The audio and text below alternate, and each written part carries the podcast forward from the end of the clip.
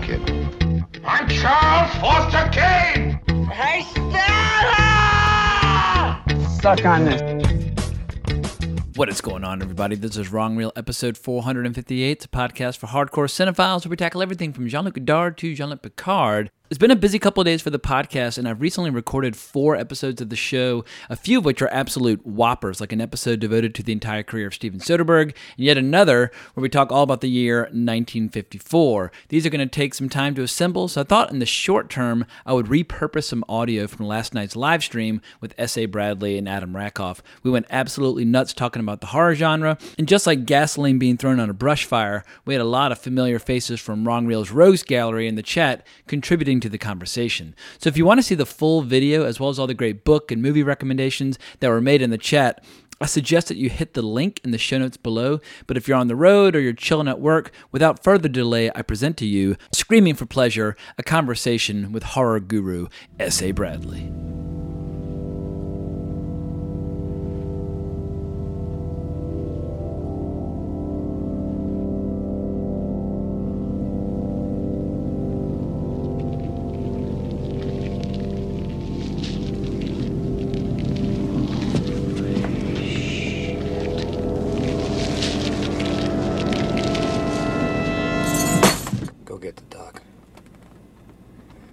I'll get Gary. We'll meet in Blair's Rock.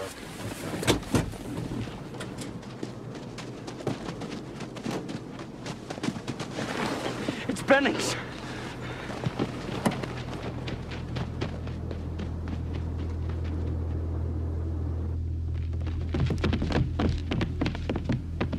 Bennings was right there, Mac. I swear to God it had a hold of him.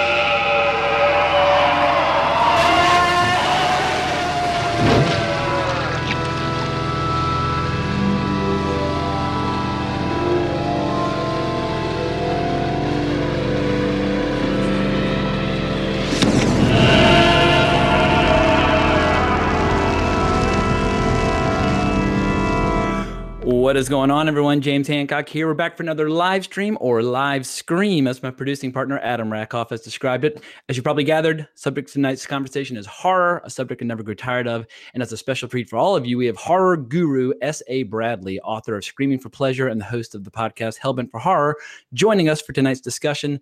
The format's going to be a little different tonight. While I have some questions for Mr. Bradley, the conversation is going to be a bit more of a free for all where viewers can dive in anytime they like if they have a great question for my guest. Super chat donations will obviously receive priority, but Adam will be with us every step of the way in the chat to help us make sure we get to everything. So, with all that out of the way, let's get down to it. Adam, before we release the Kraken of Scott Bradley, introduce yourself for the viewers. Yeah, Adam Rackoff here. Uh, if you've joined our past two live streams, uh, for first was Dune with Bill Scurry, and then we did uh, The Abyss and sort of a James Cameron, overall James Cameron, early years of James Cameron live stream. Uh, was about two weeks ago now. Exactly, remember. Yeah. So this is our third outing, and it's it's exciting to be back and to talk about uh, an entirely different genre with the great Scott Bradley. Beautiful. All right, well, Scott, you're on deck. Who is S.A. Bradley and what is Screaming for Pleasure all about? Ah, yes. So I'm S.A. Bradley, and I'm here to remind everybody that they used to love horror movies when they were a kid, and they secretly still do. And I do a podcast called uh, Hellbent for Horror. Uh, basically, it's a deep dive into everything uh, that I love about horror movies. And I take a look at books and movies and TV and art and music. I try to find the thread of how horror and culture kind of meet. And I use a little bit of autobiographical work. And I just recently put out a book called uh, Screaming for Pleasure How Horror Makes You Happy and Healthy. And yes, it does. It's a love letter to all things that go bump in the night. Uh, and and uh, it shows how horror not only reinvents itself to reflect each generation's anxieties, but it also can help heal certain things for folks, and how uh, both uh, horror and culture feed each other. So if you ever want to find out what scared people in any decade, take a look at what's in their horror movies, and it usually has the anxiety that's there, whether pro or con. That is the anxiety that everybody's talking about. Beautiful. I also give a quick shout out to some folks in the chat that I recognize. The great Joe Duffy, one of our friends from Twitter, I recognize. Diego Flores. We got Arco Verity, very cool. Bill Scurry, who's been on the uh, the live stream twice in the past. Duncan the Small, aka Sir Duncan the Tall from uh, Knight of Seven Kingdoms. Alchemist of Time. I don't know if I know Alchemist of Time, but thanks so much for joining us. We got Stevan Daliev. So, and we got a Listeria Lady. You'll have to explain to us what the Listeria Lady means. but everybody, welcome to the chat. And once again, if you have an awesome question, just dive right in. Uh, you do not have to wait your turn. We'll do our best to, to get to everybody. But since I am the host of this show, I'm going to go first. Do so, it. Scott, you have a great section in your book where you describe how one person's sacrilege can be another person's religious experience. And you use this in the context of the release of John Carpenter's remake of The Thing in 1982. Now, you were there when that movie came out, and I Right. was six. So I was like seeing ET. I wasn't being taken to the thing. I caught on a little, later. But tell us a little bit about what it was like feeling that ear early audience reaction where you saw the audience and your father quite visibly turn against the movie, followed by this several decade shift where the movie gradually became accepted as one of the finest horror films ever made. Yeah, well, uh, it was June 25th, 1982. And I think a little bit of context on that is, is kind of necessary. It's not like the, my dad and a bunch of guys just went to the movies uh, and they saw something that offended them. This was something that they were bringing from their childhood. So the thing, uh, the thing that John Carpenter ends up doing is uh, he's remaking a movie that was very beloved to my father's generation. It spoke for his generation the way that John Carpenter's thing spoke for my generation. It had a different set of anxieties uh, that were being rectified in a different way. It was Howard Hawks' uh, thing from another world. And when you take a look at that film, uh, it certainly spoke of the 50s Red Scare and everybody working together against something up in the skies. So my dad absolutely loved that film. It was considered the scariest movie for a long time. It came out in 1951. If you watch it now, it's kind of funny, but I still admire it. I think there's some pretty wild stuff. That was a killer flick, without a doubt. Yeah, the the open flame uh, when they set fire to James Arness or the stunt double is really terrifying. Uh, so it comes. Uh, there was a package of what I consider a contract that an audience member has with a director. You want to suspend disbelief and you want to become vulnerable. That's when a movie's at its best. When you are going to say, "Yeah, I know this is only so many frames per second and and all of that, but I'm going to allow this to become real." And you can see like in Rocky and Jaws and movies like that of that time that there was a contract and you get a little bit scared or you get a little bit worried that Rocky's going to get beaten up but in the end the contract is we're released from that that anxiety and I think that people came with a different contract than the one that John Carpenter was willing to sign and so, uh, you know, my dad and a bunch of other dads went to this movie, and you could see it. There was, I don't know if there was a, a girl or a woman in the place. It was all men bonding over a very macho movie from the 50s. And these fathers were going to pass the baton to their sons. And they thought that there was a very good possibility that that would happen because John Carpenter, the way that he made movies at that time, he was kind of a bridge between two generations. If you look at his movies, there's also a kind of like a Western innocence to them. Oh, even oh yeah, like Assault gritty. Precinct 13 and movies Yeah. like that, or like they feel like Howard Hawks movies in the late 70s. Yeah. So, you know, I think everybody was thinking that it was going to be maybe a little bit like Alien. It might get as nasty as Alien, maybe not even that bad, but it's going to be a little bit grittier, uh, a little bit more explosive, more action packed, maybe, but it was going to be pretty faithful. And of course, Carpenter was not thinking about doing that kind of movie. And if you look at his career, he never really did do the same movie twice in that way, especially early on. He was always trying to reinvent what was already there. So we're watching this movie and it starts looking like the old film with the burning title coming on and everything. And and I could feel, you know, I'm at it, I guess at that point I was around 14 or so. I was having problems with my dad, but I still didn't want to see my dad displeased. You know, my dad was still the kind of guy that if we went to a movie and there was nudity, he'd just go, look away. I go, okay, okay, you know, it'd be that kind of thing.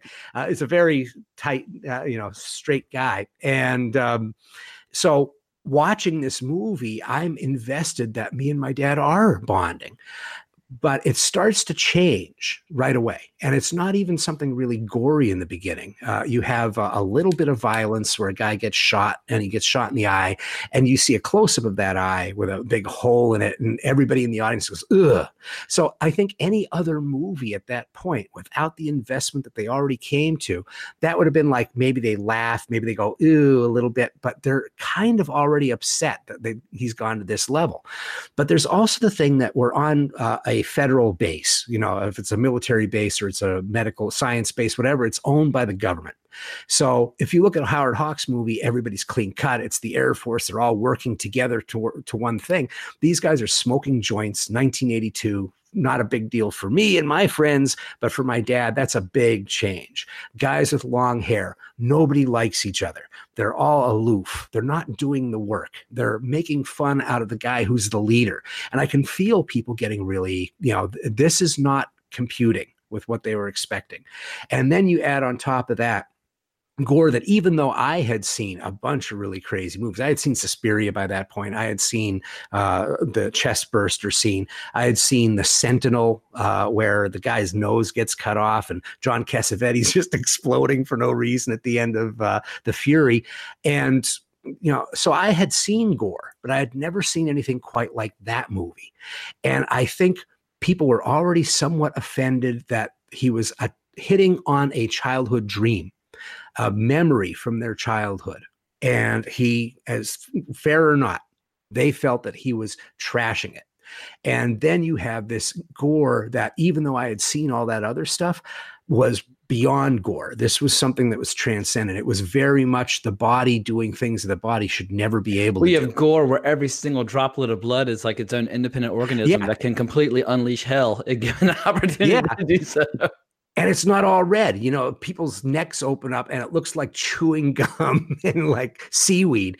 And so it's kind of like turning your stomach. And there are uh, these distorted animals. You see an animal, a, a dog's head uh, burst wide open like a blooming flower. And, you know, you could hear dads, that's about when people started getting really angry. They were like, now this is just repulsive you know i'm looking at this and i'm kind of in shock and i'm i'm actually kind of ashamed to look at certain points uh, there are things that's like when the guys are smoking pot i'm kind of like man i'm embarrassed uh, somebody's smoking pot in front of my dad even though it's a movie i still felt it's like this, watching a this, hardcore sex scene when you're like watching a movie with like your grandmother you're like we were crossing over. But quick interruption to say, I don't have that one. I just want to give a quick shout out to Jacob Rivera in the uh, in the chat. Hi, he's uh, he's been on uh, Wrong Reel a million times. Filmmaker Bill Tech is in the chat. He's been on Wonderful. Wrong Reel a million times Hi, as Bill. well. He's going to be coming on a live streams as well. John Cribbs, who runs the Pink Smoke, who is also Wonderful. in a great video recently about horror movie video stores directed by Kevin Marr. Ah. And I ah. see John Armenio, aka Quasar Sniffer, who I know you've uh, recorded with a million times. So a lot of familiar faces hanging in the chat room.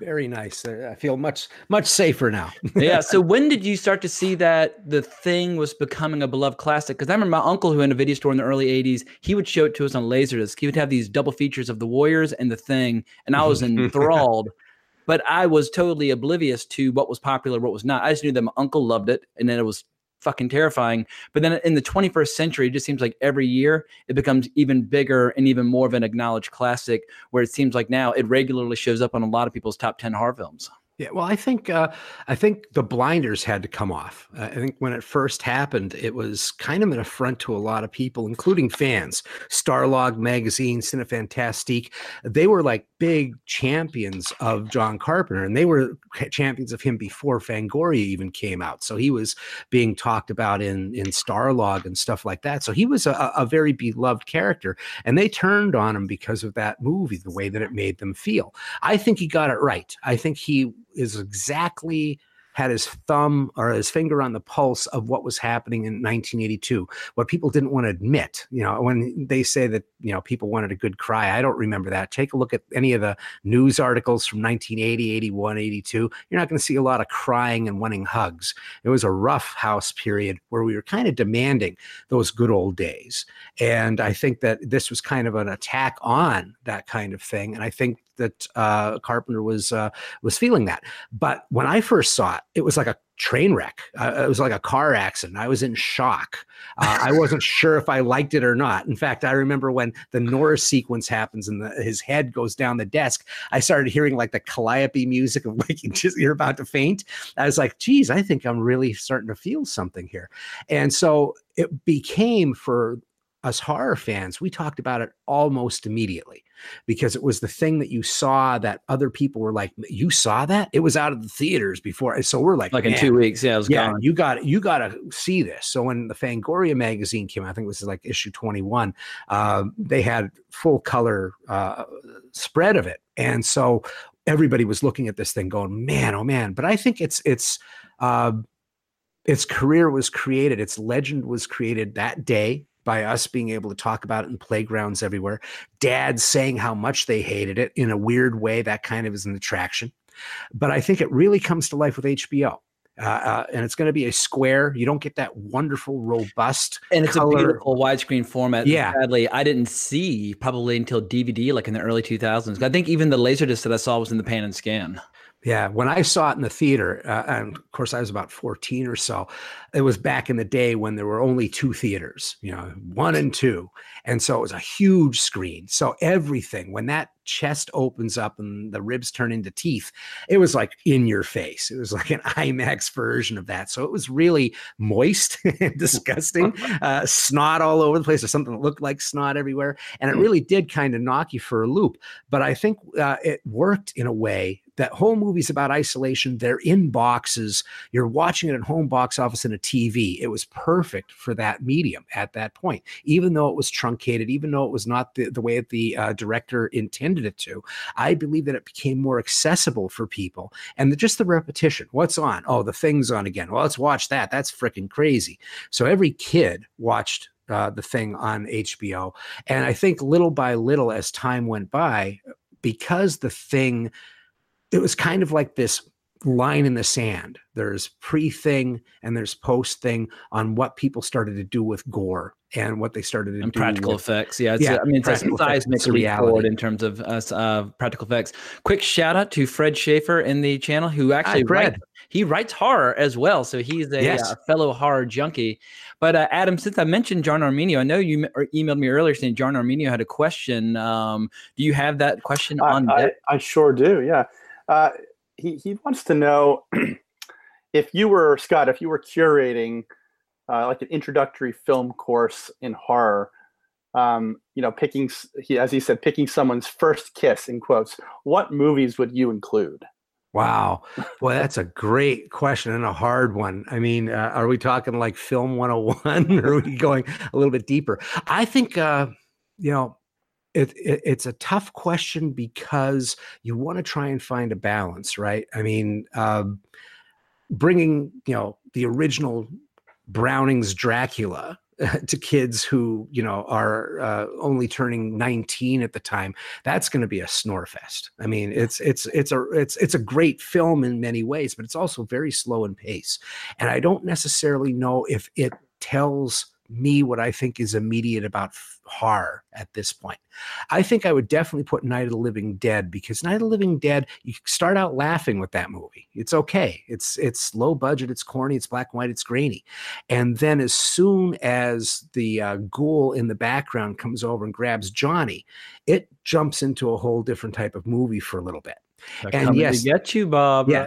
What I noticed is that I've seen it a couple times on uh, big screens at you know festivals and Halloween shows and stuff, and it always starts the same way. People are shifting in their seats, they're kind of laughing, they're looking at the corniness, they're making fun out of Judith O'Dea's hair and all of that stuff. The lightning is kind of corny, and then when they get into the the farmhouse, there's a little bit of time where it feels like a play, and then all of a sudden it starts to feel very real and you can sense it in the audience And I think that there's something about that which makes me say, this is what horror is supposed to do. We're looking at dread. And if I was to look at anything that I would try to speak to in a, a class, would be to say that there are many different styles of horror. But I think that the thing that endures the most is the thrill of the chase, the dread the thing before the door is opened and the monster's on the other side.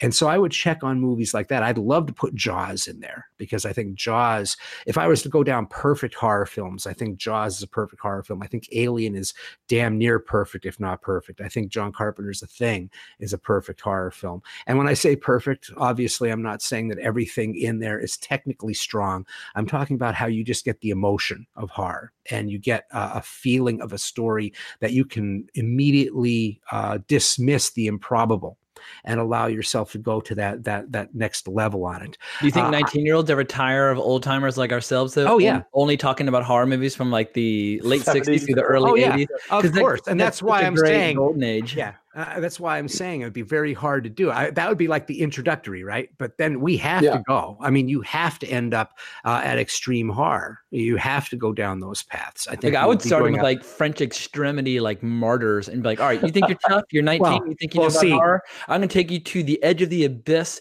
and some of y'all aren't coming back." Yeah, well, that's that's one of the things that I was going to say. I was going to put martyrs on there. I took I put things that I consider uh, modern classics. I, I, I uh, trouble every day. I'd love to see. I'd like to have a that and teeth I, i'd like to see uh, them take on uh, some of those films and then go to where you have a modernization of some old ideas i like uh, like um, david bruckner uh, did the ritual that's about as old fashioned as you can get in a story. Guys go out in the woods, there's something in the woods. But the way that it's done is very engaging and really cool and full of dread. And it I enjoyed feels it. very Yeah, fresh. you guys remember the Netflix flick, right? Yes, yes. And so uh, I think you have to always go back to the ghost story, but I think you definitely have to talk about some of the films uh, that I've tried to find. I, I might actually, just to completely freak them out, do something like Last House on Dead End Street, something and tell the story of here's the power of cinema when you can't find the movie and you only hear about the movie. Because the thing about Last House on Dead End Street is it was a lost film for the longest time, except for triple dubbed uh, versions of it that the sound was in sync. Little did we know it was never in sync because he didn't have a sound camera when he was making the movie. But everybody thought that that was kind of like a lost, like snuff film type thing from that time. Thought it was italian or mexican because the voices were dubbed uh, and it was so muddy that you couldn't tell what was going on. It's an insane film that makes very little sense for like the first half hour or so and i'm not sure it ever really makes sense. But the last uh, 25 minutes i've shown that movie to people who are like hardcore uh, junkies of horror, and they look at me at the end. They go, "What the fuck was that?" Nice. Because- All right, you sold me. Yeah, it's because it's sadistic. What what I think is makes that movie so much more disturbing. It doesn't look real or anything like that, but it feels evil. There's like a darkness to it, and so I won't tell you anything about it. But uh, well, I, I no, I, I won't do that. But you've told, you've, told, you've told me just enough. Well, Yeah. what, what I like also about your book is how you have a great chapter in there about horror fiction, and you give a lot of shout outs to a lot of great books. In particular, one of my favorites, Pet Sematary, which obviously was just made into a movie for the second time. And famously, Stephen King did not want to publish it due Mhm. to how it really wallows in that darkness you're describing. right. And it's a feeling that was shared by fellow author Peter Straub as well as Stephen King's wife. But in that the book is now beloved by readers and has been adapted twice, clearly the right decision was made to share the story with the world. So my question is, to what extent do you think storytellers should feel an obligation to push past the moving goalpost of what's considered too dark or unethical for its time? Because it seems like when filmmakers and novelists do push past these past these lines, occasionally, not always, but occasionally, right. you end up with an enduring classic on your hands. Right. Well, I, I think your, your your your point of saying occasionally is very very important. I, I always think that there's uh, almost like a ask for apologies later, ask for forgiveness later when you're dealing with art because there's a reason that you're going where you're going. But I'm not necessarily sure it's about the darkness. I think personal is what matters because if you look at the the story of like Pet Sematary, I love Pet Sematary. When I read it when it first came out, it took me a day to get past the funeral because the funeral was just mind numbingly painful. But that was a personal book. You know, uh, it's really the the monkey's paw, right? I mean, uh, it's one of the oldest stories ever. So it's not like the story is so dark, but it does kill a child. But that I last quarter, I think that last quarter is the darkest stuff that Oh, Stephen yeah. King's ever written. Oh, definitely, because I think it's very personal. Uh, uh, I think that he hit on something about himself and people in general that I think was a gold mine, which is the heart of a man is stonier. You know, really, if you look at that movie, and uh, you know, I don't know if anybody's seen the new film. I have my own opinions about how they kind of emasculated the darkness uh, in that film by making you side with uh, uh, the the husband, who in the book he's the reason everything falls apart. He is basically Walter White in, in Breaking Bad, except he's a doctor. You know, he is only as good as his options allow him to be. He resents his mother-in-law, his father-in-law. Uh, he resents his wife. He resents his daughter. The only person in the world that he cares about is Gage, which is basically him again. And all he wants to do is run away. He smiles at everybody. He does all the right things, but in his heart, he is a pestilence, and he ends up killing his family. You know, his will is what does this. And so that is the darkness of that story. We are watching somebody go into slow motion hell, and the devil says, No, you're a dick. You're going to be the last one we kill. Everybody else goes first. And so that is what King hit on that makes that book so dark. The Wendigo in the corner and, you know, the child coming back to life. Absolutely terrifying stuff. But it is built on the thing of a man having to live with his his uh, self absorption, having a body count and sitting there and seeing a dead child in a coffin and there's a fight at the at the funeral and all of this stuff. I mean this is dark dark painful stuff and i always think that king is at his best when he is going down that dark and painful path when he is looking at the, the human side of things. The uh, the special uh, supernatural stuff is also obviously uh, something to really love but i think i get more engrossed when he limits himself when he limits himself to a room when he limits himself to a farm, he limits himself to a pinto. All of those stories are the ones where it, the the Yeah, mind whether it's goes Cujo crazy. or Misery or whatever, where yeah, Yeah. you really get to go down the inside the, the human mind. Yeah. So, so I think that uncomfortable place to personal is what makes those things. Like I think that Martyrs versus Inside. So Inside, another great French extremism film. ruth- ruthless. Uh, yeah, it, it is absolutely ruthless. But my favorite is Martyrs over that because Martyrs feels personal. There's something that the director is trying to get off his chest in there. And I think it's all brought down to one line, which is women make the better martyrs. they make the best martyrs. They So suck. the if I'm interpreting what you're saying correctly, it sounds like as if it's not like they should feel an obligation to pursue the darkness, but they should feel the obligation to make their horror as personal and effective as possible, whether it's dark or not. Like the darkness will be a natural byproduct just by being honest with their stories. Yeah, I like. Uh, I look at uh, Fulci's cannibal films versus Cannibal Holocaust. so this is a we're we're high class here right now, but uh, when we're looking at Cannibal Holocaust, now that's a movie that I watched once, and because of certain scenes, I just I'm a little queasy about going back to it. But I will say that that's a brilliant film because I feel that there's something very personal that Lindsay's saying about what's happening to uh, culture. You know, this whole idea of when you go and you photograph people, have you altered the story just by photographing them? He's in on a little personal thing there, but of course, he's also going chaos crazy. Now, uh, uh, the other cannibal films ape that.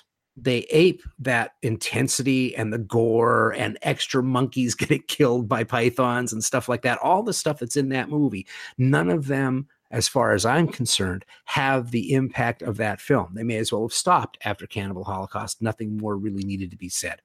And so I There's a short, very short list of cannibal movies, period, but there's only one heavyweight champion. yeah, that's it. I mean, uh, that's that's Andre the Giant right there. And and and the thing is, uh, I think it works. Uh, whether I would sit there and tell people, "Oh, you must see this movie," I'm a completist. I had to see it, but uh, it is powerful. It's impacting, and in a way, it is important because it. Brought a spot of offense to people who didn't think that they could be offended uh, and i think that there's something there uh, that for just that little nugget is, is somewhat interesting and important for like the purging of stuff that we tend to look for in horror films uh, i think it was uh, wes craven who said you don't get you don't come to horror to get scared you come to release fear. You're there to spit it out. You know, it's like this- Catharsis, yeah. yeah, catharsis, purgative, whatever. And so I think uh, that's what I mean by personal. There, you could be as ruthless as you want, and I've seen some of those movies, and they leave me very cold. I've Well, uh, Pet the- Sematary, like there's no catharsis. Like you take the darkness Yeah. in and you Right. close the book and it just stays in you and kind of eats Yeah. you. and there's It's- no restoration of the status quo. It's probably got the best final sentence that Stephen King's ever written, where it's just so simple and so chilling. And I won't spoil it, but yeah, everybody right. should re- read the book. But Adam, I feel like we're neglecting you. Have Yes. we missed anything great in the Oh. chat, or do you have any great questions from Twitter just to kind of to, to Yeah, we- into this uh, this we debate? just some fun uh, side conversations about uh, Stephen King and things. Not really any questions, but we I do have a couple questions that were sent earlier. Um, sort of tying back to what we were talking about before. With you were mentioning, you know, Jaws and Alien being good entry points for for horror, um, which sort of brings up the question of what's the definition of horror. And one of uh, one of our questions was um, uh, from Welsh at Welsh Bluesman Steve from Film eighty nine. He said um, regarding the definition of horror, uh, he tried to convince someone recently that Silence of the Lambs was horror. They Right. wouldn't believe him. Uh, and he goes he goes on to say, if horror is only supernatural, then he argued Scream is just a thriller. So, what is your definition? That's what he's he wants to know what you would how you would define horror. Right. Well, uh, I mean, this is a, a, a great reason why I have the definition that I do because it, it's so subjective. What scares me or what interests me may not scare you. There are certain things that are always going to be universal. So I don't. I first off, I hate labels, as I think anybody who listens to the show knows. I always think that they're velvet ropes. We're going to strangle ourselves with velvet ropes, trying to make everything feel so special. So for me, horror is the dictionary version, which is anything that gives you intense uh, dread, fear, terror, disgust. And so, if it does those things and it's a movie that does that, I, I consider it a horror film. And then I ask why? Why are they trying to get me to feel that way? Because there are some movies that uh, they have a scary moment in them, but they're not horror movies. Uh, they use the horror tropes for a moment to make you feel a certain way. But if you're looking at a movie where there's a consistent tone, that is dread and darkness, uh, then you have to kind of ask yourself why that's happening. So, like Silence of the Lambs, great, great way to, to jump into this because Silence of the Lambs, okay, why isn't it a horror movie? Would be my first question to the Right. person. What makes you think that a movie with two active serial killers, heads in jars, and all this stuff isn't a horror movie? Uh, and they may say a police procedural. And Or that's when I Hollywood likes to say thriller. You know, that's their thriller. marketing. Right. you know. that's the i think that's the difference between a thriller and a horror film although for me thrillers are like uh, french uh, foreign correspondent uh, movies like that from hitchcock where you know there's a bomb there's a killer there's a there's uh, intrigue and it's basically a puzzle that needs to be uh, solved there's a puzzle but i almost feel the puzzle is almost immaterial to what the movie's trying to tell you. Is it really that big of a thing what buffalo bill does? Is it really a genius plot? No. What we have is a woman who has to go down into the earth to meet this guy in a glass cage where the light is coming straight down on him so his eyebrows cover his cheekbones. And he just gives you this stare. And you hear people moaning in the background and it's low light. What is the feeling they're trying to give you? What prison in the world is like that? That eh, so we already know that we are in on something that is uh, going to be more expressionistic. They're trying to give us uh, an, an emotion and that emotion sticks around through the entire film. But when we're dealing with this guy we are seeing a monster. And there is a monster out there. So we're not being asked to side with Clarice nearly as much as we are gravitating towards this scary guy. What I think is really interesting is ask anybody if it's a thriller, what is the point of Lecter ever getting out? Why is why does Lecter escape? What does that bring to the show? You know, why? What does it do? Well, the evil's out there, right? He never really gets caught. But why is he out there when we have a completely uh, natural bad guy that has to get caught? No, now we have this guy out and the tension ratchets up.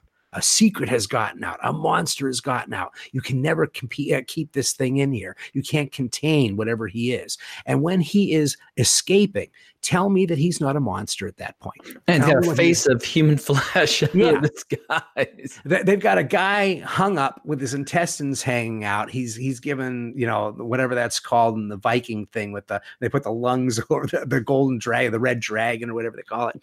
So you know they've got all of this crazy stuff that's happening, and it is always dark, and it is always about secrets, and we have to find out what these lambs are, and it's all about the innocent getting eaten. It's not about justice. When is justice really talked about in that?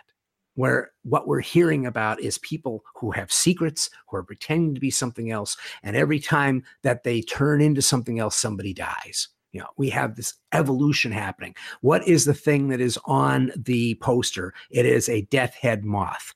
Death head moth is transformation. It's death, but transformation. So tell me what part of that is a thriller? Why is it so obvious that it's a thriller and it's not a horror movie? Why Well, just, just to me? piggyback off of this, like, but how do you um, address like when a, a super old movie that is definitely like Cabinet of Dr. Caligari, one of the oldest horror movies, and you're not going to feel fear or dread, but for fans of horror, they're still getting that dopamine fix and they're still getting the thrill, the excitement of being surrounded by the atmosphere and the style and the tone that they recognize as horror, even if it's, you know, as a nearly 100 year old movie, has lost the power to do all the things that you associate with the horror genre. Eh, Well, I think uh, it has to do with that expressionism. I think that's why uh, Caligari holds as it does, or it holds its spot in history so much, is that it's uh, German expressionism is like the greatest thing that ever happened to horror films because basically German expressionism is all about taking the internal and externalizing it.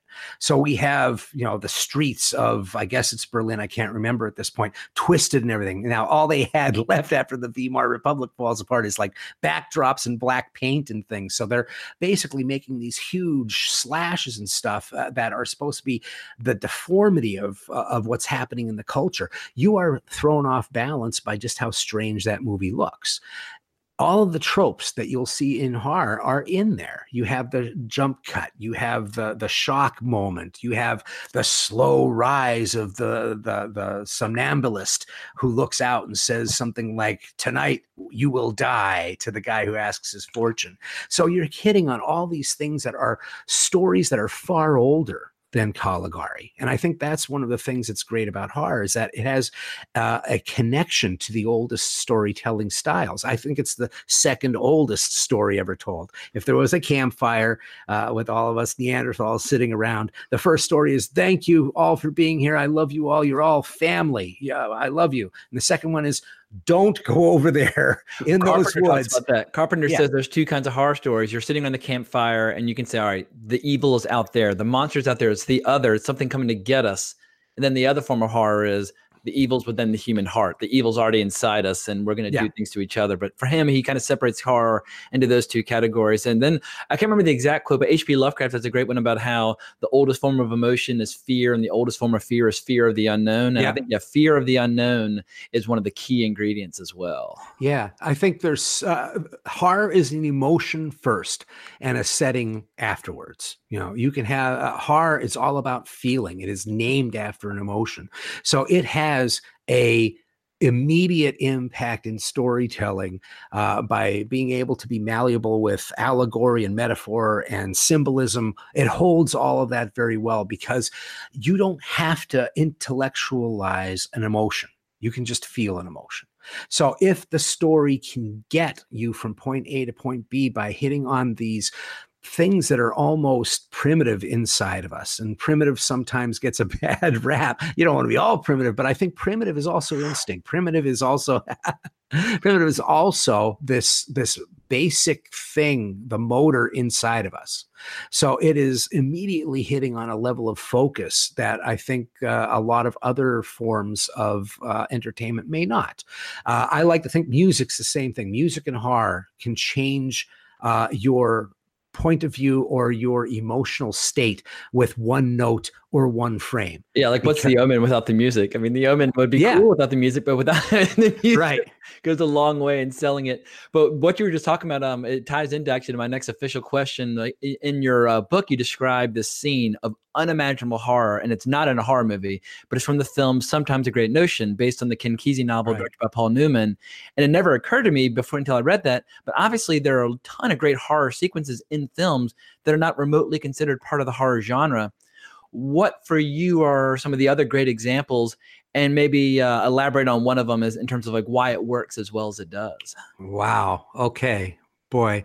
Um, I think the funny thing is there's a, a ton, but every one that I'm coming up with is like a war film. Well, let's talk. Sometimes a great notion. Yeah. I think a lot of people have not seen this. It's from 1971. Very, I mean, it's from the same author who wrote uh, One Flew Over the Cuckoo's Nest. But here we have Paul Newman directing himself and Henry Fonda and a great cast. But just describe this scene because it's it's a movie about a logging family, and suddenly in the middle of it, you have one of the most terrifying, overwhelming horror scenes that I've ever seen. Sure, sure. And I do have some examples, but we'll, we'll head on this because now you got me thinking about Richard Jaeckel.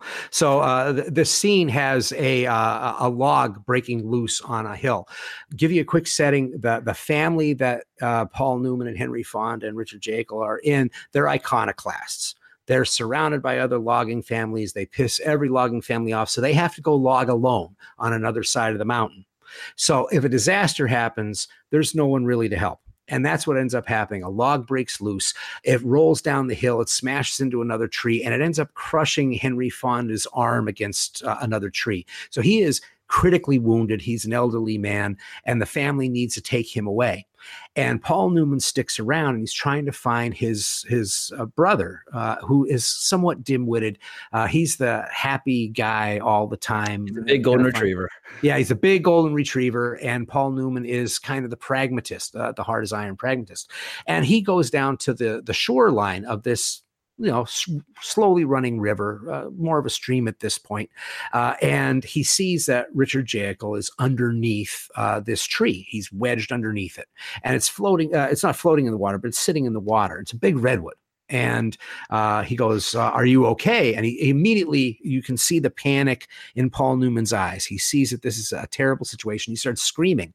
What makes this scene really frightening is that there's no music. There's nothing that tells you that this is horror. There's the sound of water. There are birds, and you see Richard Jaeckel sitting there going, "You know, just let it, let the water rise, and I, it'll float up off of me, and we'll be fine. I can't move because I'm wedged. There's rocks in my butt." And he goes, "This is really embarrassing." But Paul Newman sees it differently. So he tries to get a chainsaw. And as the water's slowly starting to rise, he starts chainsawing this thing. So now all you have is the sound of the indifference of birds, the wind, the water, and this chainsaw, which cuts out because he gets it too close to the water and it's stuck. So finally, the log does start to rise, but it doesn't do like in the cartoons. It just doesn't bob straight up. It starts to roll and it rolls towards Richard Jaeckel, which means it is slowly pushing him under the water. So no longer is it just that the water is rising in this stream, but he is being pulled down. You make my And- palm sweat just describing it. And he is like starting to panic. And he's like, You're not going to let me drown here, are you? And he's laughing and he's babbling. And Paul Newman's trying to keep him uh, calm. And we get to the point where just his face, his lips are over the water. And they have a few jokes with each other. And, and Paul Newman says, Listen, I'm going to breathe for you. When you go under and you're going under, I will breathe for you. Just hold your breath. Give me a thumbs up. I'll uh, blow it out. I'll get you more. And he goes, Man, dad would go crazy if he knew you were kissing me. He's like, Shut up. And this dim witted guy goes under. And the idea of him kissing his brother kills him. He laughs under the water. And Paul Newman has to watch him drown. We see the very beginning of him drowning, but the rest of it is looking in Paul Newman's face and then just hearing birds and stream. And so that's one of the most horrifying, gripping, uh, lonely deaths that I can think of. Uh, Absolutely. well, as promised, I have to do a quick interruption because we actually have a super chat donation from the Oh. great Bill Scurry himself, who I should say also check out his podcast. I don't get it, but he asked, "Can you talk about body horror in specific, Scott? When did that become a force unto itself?" So we'll get back to the earlier question, but since yeah, this is a super chat, it gets priority. Sure. Wow. Body horror. I mean, I think where it gets popular uh, starts uh, really with uh, Cronenberg and Shivers, is where I would say it gets popularized. I'm sure before that there were movies that uh, had, I mean, The Blob. I mean, if you're talking body horror, there may not be anything worse than The Blob or Day of the Triffids, even, but uh, or the uh, Quatermass experiment, uh, the Mass experiment, where the guy goes to outer space and comes back and gets an alien arm and all this craziness. Uh, but I think where we get that creepiness of body horror, where it's not just the body's transforming, but it's kind of like a revolution where it's the body in chaos and it's somewhat sexual. And I think that's where body horror really gets its meat. Comes from Cronenberg. And you know, when we're talking about Cronenberg, his his whole thing was that he sees death as uh, a revolutionary act. He sees uh, uh dying or aging as a revolutionary act. He sees sex as a revolutionary act. This is the body in transformation. And he thinks that all things the only way that things ever change is through violent revolution, which may may not be popular with everybody. Sex with Cronenberg must be a very interesting experience. oh yeah, well if you look at his movies, he's been a, he's been a freak on a leash from the very beginning. But I mean, he basically takes this idea in the first few films, Shivers and Rabid. He, he's looking at venereal disease, uh, social disease, right? So we're talking about social disease as changing society, and uh, one's kind of a vampire, the other's kind of a zombie movie uh, with uh, with this stuff that's happening. But I think that he always took the body as the story. And I think that's what's really interesting about him. The Brood, one of my favorites, is where you have anger manifested. So it's like the ultimate German expressionism. You have people who are angry who create their rage outside of their bodies, but it comes from their bodies. They have to bear it. It has to go through them. And then it becomes these things that run around killing people. And I thought that that was absolutely brilliant. The idea that you could manifest resentment could literally kill you is a, is a really interesting storyline. And I think uh, he always had the queasiness factor uh, in his movies uh, very uh, smartly. I think even movies like Shivers, which Love is it. very low budget. But there's this whole really creepy thing where um, Lynn Lowry is speaking. She says, I had this dream and I'm making love with this man, but he's an ancient man. He's an old man. He's a dying man. And his breath stinks. And he tells me that this is all beauty. Everything is beautiful. Death is beautiful. Murder is beautiful. And we see this guy in another room doing a autopsy on someone who isn't really dead. Yeah. And it's just opening this beautiful woman. We see this beautiful woman. And first thing that we do is we're like, wow, look at this gorgeous, gorgeous woman. And the next thing we know, this elderly man is sitting there without any music or anything. He's just moving his hands back and forth, vibrating, and all of a sudden this blood starts rolling down her sides. And it is a queasy feeling. So we feel the body. That's body horror to me. There's body melt and all of that. I think one of the most successful ones is Alien. You can't get away from Alien being body horror. I mean, basically, uh, one great idea by Dan O'Bannon changed uh, horror history. Also ties so deeply into our own fears and anxieties of our bodies turning against ourselves, whether oh, it's yeah. a tumor, whatever the case might be. But going back to Cronenberg, that run from Shivers through Dead Ringers, which is like a 13, 14 year run. I mean, basically have Shivers, yeah. Rabid, The Brood, Scanners, Videodrome, Dead Zone, uh, The Fly, and Dead Ringers. Mm-hmm. And it's just like a string of masterpieces. And you can debate which ones you like more than others but it's just an unparalleled achievement in horror. Because even with like guys like Carpenter, he'll zig and zag into different genres. Yeah. But and obviously Cronenberg did have Fast Company, his his car his race car movie, which right. a total statistical anomaly. But I think when it comes to accomplishments in the horror genre, that that period for Cronenberg, I think is unparalleled from any other period in history. Yeah, it, it's it's uh, what's amazing about it is that he kind of created a subgenre unto his own even though there were movies that had body horror to them before. I don't think anybody took it as seriously. I think between him and clive barker the two of those folks did so much for us looking at our bodies as more than just oh our looks. Uh, eh, they actually made us feel that this is a finite thing here. And it is prone to betray us. at some point. It's going to betray us. And that's an anxiety that I think is fantastic. And taking that instead of it being an external thing, like, say, one of my favorite films is Phantasm, where death is this guy who runs a mortuary. Uh, so it's an external. Death is the external in the seventh seal, all of those movies. But instead, your body itself, what are you? What constitutes you? It's kind of like in The Tenant where uh, Polanski is sitting there and he says, If I lose a tooth, I say me and my tooth. If I lose my leg, I say me and my leg, right? How much of me has to go before it's not me anymore that I'm talking about? When is that pile of stuff? Like me? the Brundlefly in his little collection in his uh, Yeah. cabinet. Yeah, exactly. Uh, relics, all relics, or something like that. He says, I, I love that movie. I think uh, it's interesting because it works on a level that was allowing the mainstream to really get into some serious graphic horror.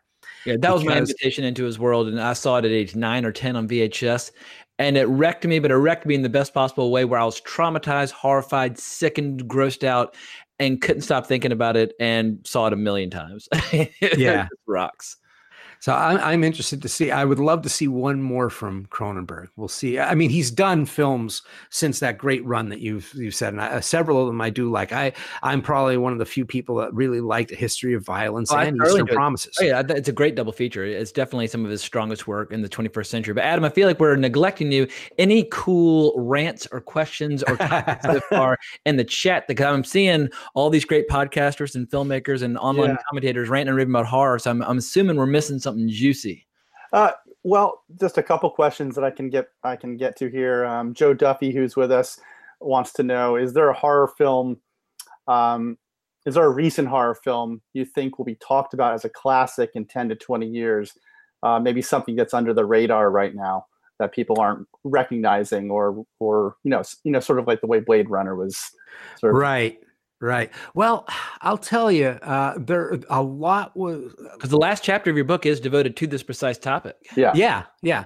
Uh, I would say that there's several movies that I absolutely love, and I have to say I'm a little bit uh, skewed on this because I spend a lot of time talking to horror fans that spend time going to conventions and stuff, so they know these movies. But I'm not necessarily sure how many people on a regular basis talk about the Babadook. They may have heard of it and said, "Oh, that's the movie with the kid that screams all the time." I'm not fucking seeing that thing. I think that's a movie that uh, can be found later. That I think people are going to get the fairy tale aspect and the horrifying aspect of it. Uh, I would say that when we're talking about ones that fall under the radar, there's a movie right now that I absolutely love called The Witch in the Window. It is so simple. It is such a small tale. It is really low budget, but it is a perfect ghost story for Halloween. And I can see that becoming a Halloween staple if people find it. It's directed by a guy named Andy Mitton. And I found it just by by weird chance. And it is, like I said, I, I, I almost like speaking about it is like building it up too much because it's a small film, but it is so smartly done because it's all about acting. It's about the, the connection between the characters and the setup of a very simple idea. There was a woman who died in this house and taking something as old as that and moving with it, I think is uh, is, is really amazing. Um, there's movies like. uh, See, it's always hard to say because sometimes some of the bo- ones that I put in the books, uh, they've had a few years on them now, and the director has made something after that that I found regrettable. but that one movie I thought was really great. I think Bone Tomahawk's one that people should be talking about. Oh, for a yeah. I long time love Bone Tomahawk. Yeah. that is the kind of movie that's kind of like a Blade Runner-ish thing where Yeah. it's nobody knows what to call it. It's like Yeah. it's uh, Such a hybrid. Yeah. yeah, it's an insane hybrid and it is so fun. And the thing is, I, I've watched the two subsequent movies by the same director, Yeah. and neither of them have given me that elation. They still have the same kind of thing going, the same, Same eccentricity. Yeah. but they don't have the, the connection.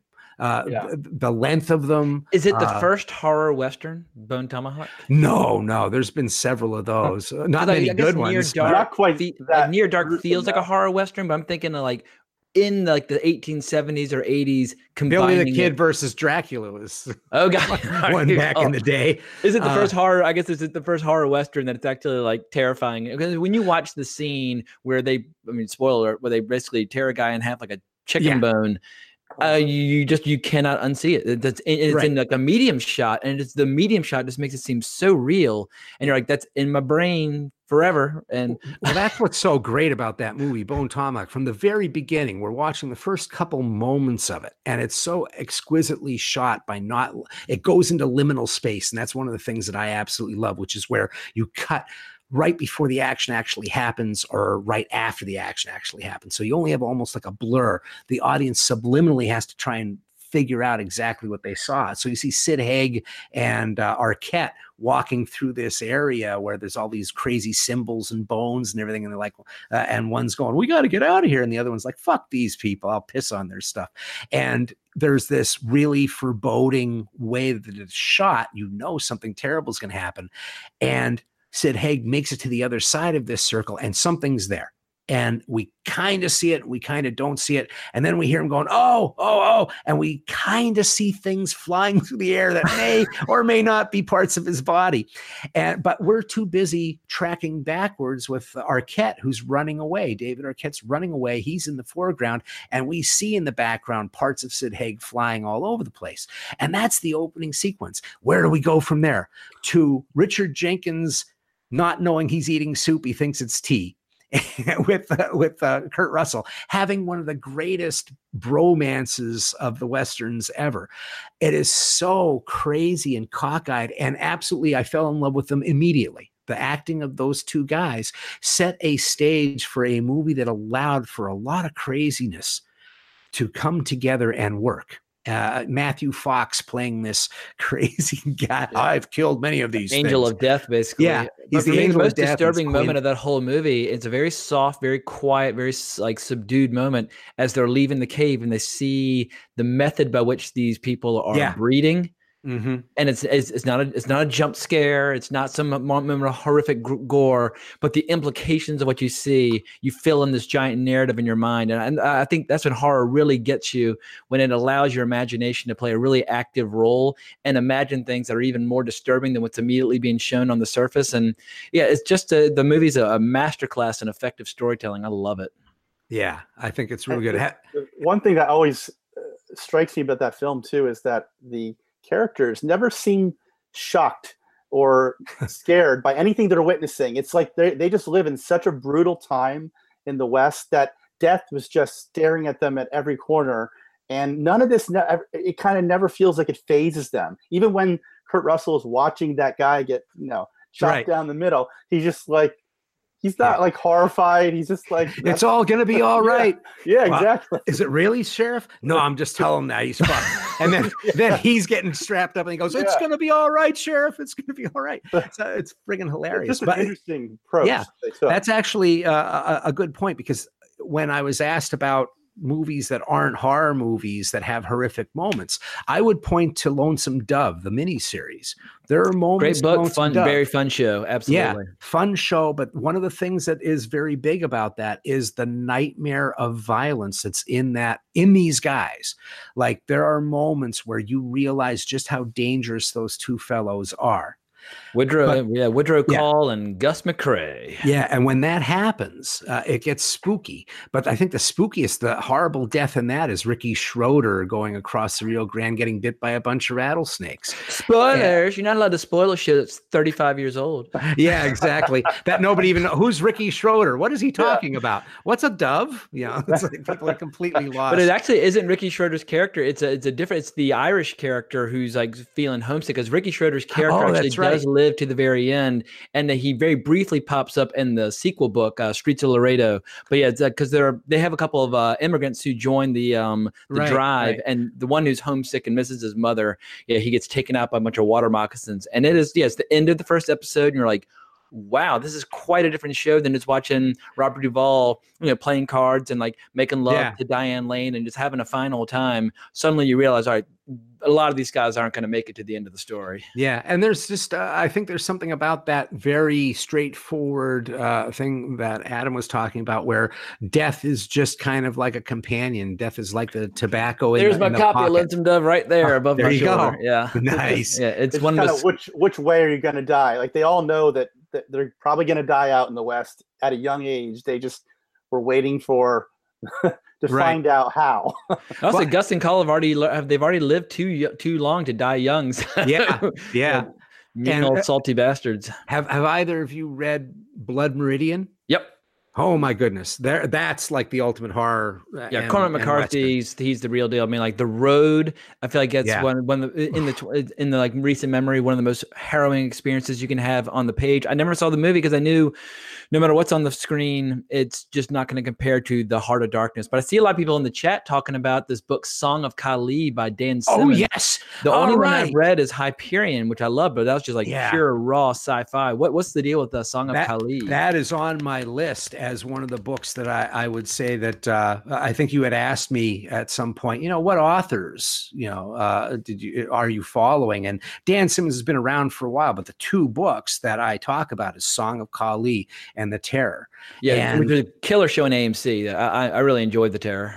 Yeah. Uh, I don't know how much to tell you about Song of Kali. Let's just say it's it's a story of two cultures coming together, one overestimating another, and it ends in probably the most terrifying way that you can think of. Sign me up. Yeah, I mean, I was blown away by Hyperion. It's one of the best science fiction novels I've ever read, and just the scope and the details, just awe-inspiring. It makes so much other science fiction seem like it's just standing still. So, but but my understanding is that Dan Simmons has got you know dozens of books to his name. Yeah. like five to ten of them are like required reading. Yeah, some of them are really, really good. I, I I read The Terror when uh, it was the heat of August, and I was like, I got to put on a fucking blanket. He does this description of what it's like to be on a boat like that, and the frost line inside of the steel hull, and and these guys are frozen. They're they're talking, and they're uh, you know you want to talk about like how you were saying lonesome dove and the idea that you're going to die. These guys are already so frozen that they don't even care. They're going to walk 11 miles. We're dead, but we're still somehow finding this weird energy inside of us. No one's complaining anymore. Nobody's eating anymore. I mean, they're just husks going through all of this. And it's absolutely nightmarish in that way. Now you got me thinking about books. So, uh, uh, has anybody read Lauren Beukes? Lauren Beukes did uh, a couple books, but two books that I absolutely love of hers is The Shining Girls and Broken Monsters. And Shining Girls uh, has a well, I can't really say because if I do, I give away the book. There's a serial killer, and the serial killer has the ability to be in a couple places at the same time. And that's a really, really interesting book and where it goes. And it's not just the setup that's important, it's the relationships of people. And Broken Monsters has the idea where hype or likes social media could become a demon. I think we're we've already reached that point, but mm. sometimes in Yeah. a good way and so, sometimes for bad. But social Yeah. media, I've seen it make people mentally ill, and I've seen it make people very happy. And I, when I look in the chat and I see all these friends, friends and familiar faces, that's social media doing what it's supposed to. But there is a there is a flip side. There's a, another other side of the coin in social media as well. Yeah, this this has like a personification of uh, uh, the, the first murder will probably either make you want to read the book or not. They find a young. It's, it takes place all in Detroit when Detroit is at the lowest, and they find a black child on a park bench for a bus at a bus stop, and his upper torso is him sleeping cherubically. The bottom half of him is a deer, and he's fused together. And from then on, it gets weird. So All right, nice, Oh boy. Very Uh, I- cool. I have one question from our friend Sky Wingfield, who is asleep right now across the pond. So Oh, he's Yeah. uh, Editor of Film 89. Yeah, Yeah. AKA, is it Sky Movies or what's his Twitter handle? Uh, Sky Mo- yeah, at Sky Movies, yeah. Uh, he's a podcaster and editor of that their film site, Film 89, Yes. as James said. Yeah, he he he's sorry he can't he couldn't be on. He really loves these live streams, but I promised him I would get this question in. He's read your book, and he said uh, in your book you discuss the origins of classical music as coming from the church in the Middle Ages and the use of the tritone to depict evil and the devil. If you could pick one horror film score that best hits at a primal nerve to invoke feelings of terror, what would it be? oh my God. Well, I have to go with the first thing that came into my mind, which is da dun da dun da, da. I mean, it's simple, the pulse. Yeah. yeah, So yeah. simple. And it's So kind of like, yeah, yeah, if you're talking about like uh, uh, any kind of music like that, um, I think it was Ritchie Blackmore for Deep Purple. They're like, man, you're supposed to be this great guitarist, but your thing is smoke on the water. Dump, dump, dump, dump, dump, dump. That's so simple. And he goes, yeah, you don't think simple's good? Bum, bum, bum, bum. Bum, bum, bum, bum. So the simple really is the thing that gets you. So I Yeah. think that psycho, these things where you just have a repetition of something that really feels foreboding. Uh, Psycho is the screen. Jaws is the stock. Yeah. Jaws is the creeping up on you. And so I kind of go towards the dread. The scream, on the other hand, is pretty disturbing too when you get to Psycho. Herrmann, I mean, just about anything Herrmann did was pretty. Yeah, the thing has a really simple one as well, just that nice pulse by uh, Yeah. Ennio Morricone. Well, Yeah. speaking of music, there's a giant music lover who also forwarded me a question. Uh, this is Steven Simpson, aka Stevie7, who's the co-host of the Pop Culture Gamers podcast, who recently came on Wrong Oh, Reel to talk about hi. music scores. But he said, I feel maybe horror movies have gone stale. We do get some great movies now, but feel we reached a peak in the 80s, which we may never see again. What do you think? And I have a similar question. Like, just to add to that, what do you think of the current state of horror right now between big budget, low budget, foreign, domestic, etc., in terms of our options, and how does it compare to the great heyday that we know and love so well? Well, I, I think uh, I'm not sure uh, the age of, of the person who He's who in his the uh he because he saw Live and Let Die in the theater, so I think he's Okay. a, cou- I think it's a few. He's got a few years on you, I think. Yeah, so it's uh, yeah, we're we're close in age, and I think uh, there is that old uh, adage that you know the movies that you see when you're 12 are the things that stick with you. Because I remember when Jaws came out, people were saying, "What the hell is everybody so excited by? This is like Moby Dick, but with blood."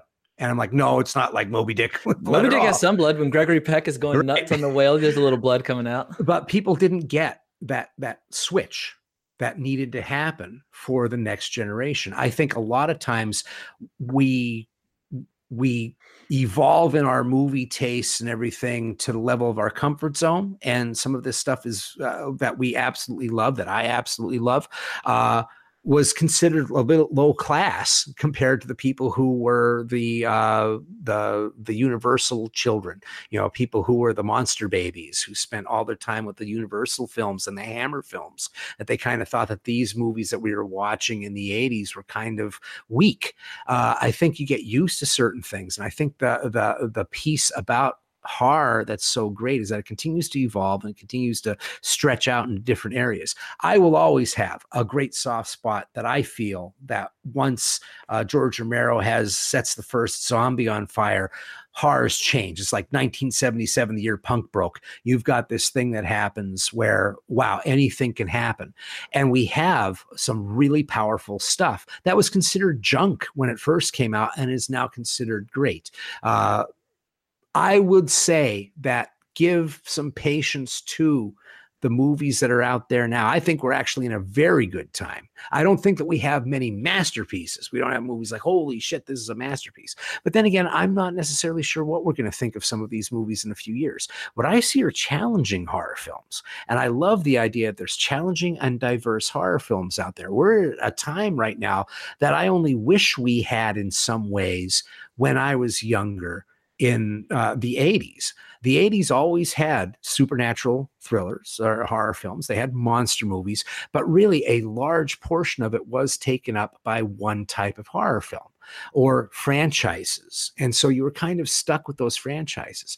And the reason for that was the drive in disappeared, but the VHS was still around, the videos were still around. So you were able to have smaller labels put out these movies or bring movies from Guadalajara over and, and rename them. And we would find them to be amazing. You could find things that were extremely cheaply made that could offset what was going on. We have kind of the same thing happening. If you're going to search, you can find it. There are so many different tributaries right now. You have nothing. I think the one big thing is that there's not one major trend. We just came out of the fucking zombie trend, which felt like it was forever. Uh, we have possession is in there, but at the same time, we have possession. We also have found footage films. We have Korean films that are kicking everybody's ass. We have movies from uh, what is Indonesia, May the Devil Take You, and Argentina, Terrified, which is really really good if you haven't seen it. It's and a even just in America, there's a lot of variety. Like if you look at like a Quiet Place to like Yep. all the remakes of franchises. of- Mhm. I mean, I just feel like, or you look at like Hereditary, like no matter what kind of horror you're into, it's funny how like I thought Hereditary was brilliant, and then I I, mentioned it. I mentioned to my little brother who is 14. He's like, "Man, I saw that at a birthday party. It was so dumb and so boring." Like, but he also gets scared by other horror movies. So ev- to, There's to each, something for to each their own. But there's a, a lot of variety right now. And I feel like in terms of the business of horror, at least the opportunities are there. On now, you just need to find those storytellers. And the fact that the director of Hereditary has another horror movie coming out this summer Oh, fills I'm dying. glee I'm dying to see Midsommar because tha- that's kind of another thing that has come back, which I think is awesome. Uh, if the, the the questioner wants to look back a little bit, go back to the mid '70s when folk horror was kind of a big deal, where you had Blood on Satan's Claw and The Devil Rides Out. You had movies where the Earth was the supernatural was really nature. And that's something that I'm kind of jazzed by. And we're seeing more of that. A lot of Irish horror films are doing this. The Hall, the Hallow was one that had uh, the the creatures and things coming out of the, the woods. But there's this whole idea of the earth slowly kind of bringing back the old monsters. Uh, the the the things that were fairy tales are actually real. And Midsommar seems like it's Wicker Man territory. It feels like it could be down this path. The Witch, I think, is a modern folk horror. It was killer. Oh, Yeah. and also on the same topic, I just saw a question from Adrian Mendoza. What do you think of Mandy? I thought Mandy was a masterpiece and probably the best movie going experience I had last year in terms of the audience response to a wild movie. But uh, what, what, how did you feel about Mandy? Oh, you would think that I would hate that. You know, you would think that I would hate that. When I first saw a, uh, uh preview for it, I'm like, what the fuck? And then I watched this movie, and at first I thought I was right. I was watching this thing, and it's a little slow in the beginning. Eh, but it's highly stylized. I think what made that movie such an entertaining thing to me is that it never knew when to stop. It actually over uh, it, it, it made It's a habitual Cage- line crosser. yeah, it was like it made Cage look like he was underacting at certain points. The the set, and I think it was so uh, uh, Cosmatos. I, I always get his name. Uh, Oh, uh, George Cosmatos. or- Cosmatos. yeah, was Cosmatos. thank George's father? Because was it No, George who Pan- directed Tombstone? Wh- which- Yeah. hang on, we've we've all got computers. and Rambo I- First Blood Part Two. Yeah, Yeah, it's, dri- it's, uh, it's driving me crazy that I can't say his name right. But he did uh, the Black Rainbow before that, which was not great in my estimation. It was just a little muddled for my taste. Panos Cosmatos was Panos, the son that's who it, yes. Mandy. and I just he was it's so I called it a bad shit horror movie. I actually showcased it on one of my shows because I was like, I can't believe that I love this movie, but I love this movie because it is so true to itself. It is so insane and it knows it's insane and it doesn't care.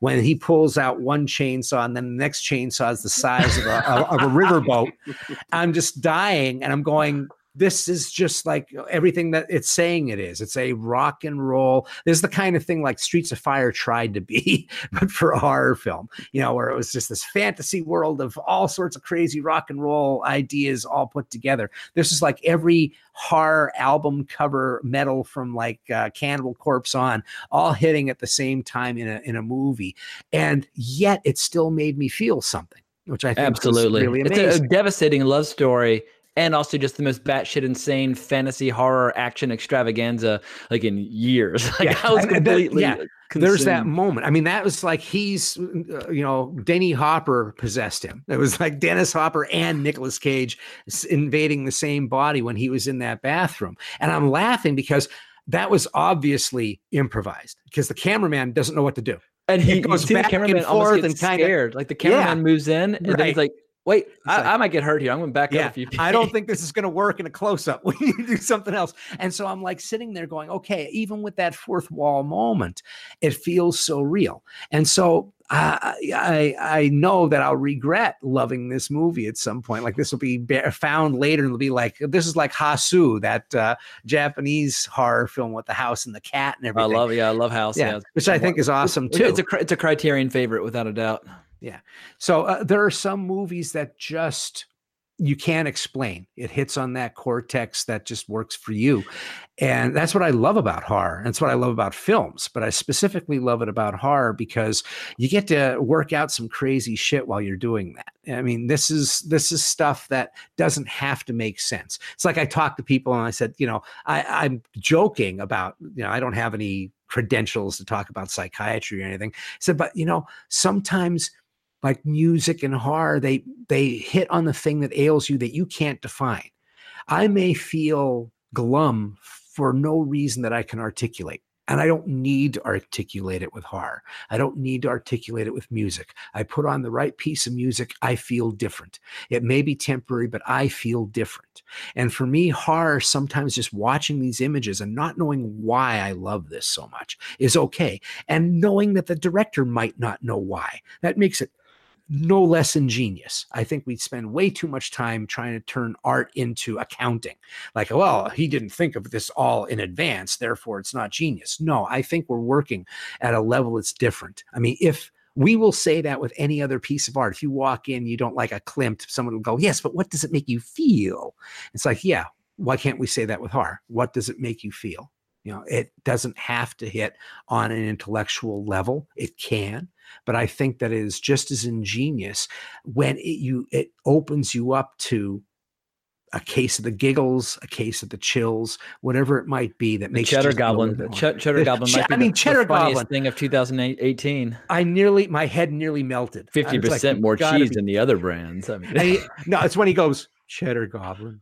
It's like he's in shock and and he's just witnessed the most horrific thing a human being could ever witness, and this is what he's confronted with upon en- re-entering the house. So I just, uh, I, Yeah. I completely lost. But I think what really enhanced it for me is that the entire audience at the Alamo Drafthouse was in the mood to get weird, and they were in the Uh-huh. precise frame of mind, and they primed the pump by showing us all the weirdest clips of every Nicolas Cage movie ever made beforehand. Because Oh, the Alamo wow. Drafthouse knows how to program movies. Right. So yes, everybody was ready to just go to the the strangest side of cinema you could possibly explore. So it, it was a, a truly most of my movie going experiences are pretty negative in terms of audience interaction. That one was pure gold. Yeah, I mean, it- it really kind of proves the point that you can't intentionally create a cult movie. I mean, I don't know if he was creating what I responded to. I have no idea what that director was literally going for, but you can't market that. That wasn't in a marketing thing somewhere where they're going, you know, Nicolas Cage needs a movie where a guy tells him, you know, that uh, he he'll blow him so he doesn't crack his skull wide open. It's like maybe that was in a boardroom somewhere, but I doubt it. I doubt there were movies uh, executives going, you know, Cage needs a movie with motorcycle demons and you know religious cults and rock and roll music and album covers flying through the air. I, I think that was a movie that was just kind of okay. Go ahead, sir. Here's some money, and uh, let's see if you can come up with something art house. And he ends up with that. I mean, I can't see uh, that there was much pre-planning outside of the director and the writer and and the filmmakers and the artists themselves creating that thing. So uh, I, I i would have thought for sure that was going to be a bust that was a stinker It was for a lot of people. I mean, I heard a lot of people saying they saw it and they're like, "What the hell is everybody?" talking? So there are plenty of people out there who felt nothing. I mean, I was listening to an MMA commentator talk about it, and they were they're not a cinephile, but they like hated it in very strong words. But I don't want to get too off the rails on Mandy. So, Adam, is there Sure. anything I, I've been so ca- carried away by Mandy? Have I missed anything juicy in the chat? I'm seeing a, a, a lot of conversation floating Yeah, by. um, Bill, Oh, Moose, very- Mate, uh, Moose Matt's in here. Moose earlier he said he wasn't going to jump be out. here. hi Yeah. Boots. yeah the changeling I think he may already be gone. He had to go. He was at work. He had to go back. oh Gotcha. But um, he just He got fired. for a few minutes. yeah. Um, but Bill Fired. Scurry would like to know if you are familiar with uh, artist Wayne Barlowe or other horror themed illustrators. ooh Uh, I'm. I can't say that I know uh, Wayne Barlowe, and the, the guys that I do know are kind of really strange, like uh, Matt Carr, Putrid, who does like Bernie Wrightson corpses. Like his whole thing is body horror, but it's more decay, and he just loves to get as obscene as possible. So I, I, I tend to have a soft spot for a guy who would do something like that. But uh, what what does Barlowe do? I, I'm always interested to find out new things. Yeah, I'll, we'll we'll see. We'll wait for him to to chime back in. Oh, also I've seen one comment from Andre Sarmiento. He said, "I saw Mandy with LSD, and boy, oh boy, was freaking awesome, guys, best trip ever." I've seen a few movies on LSD, and usually when I'm coming down and kind of getting my control back, but I, that is he's a brave man.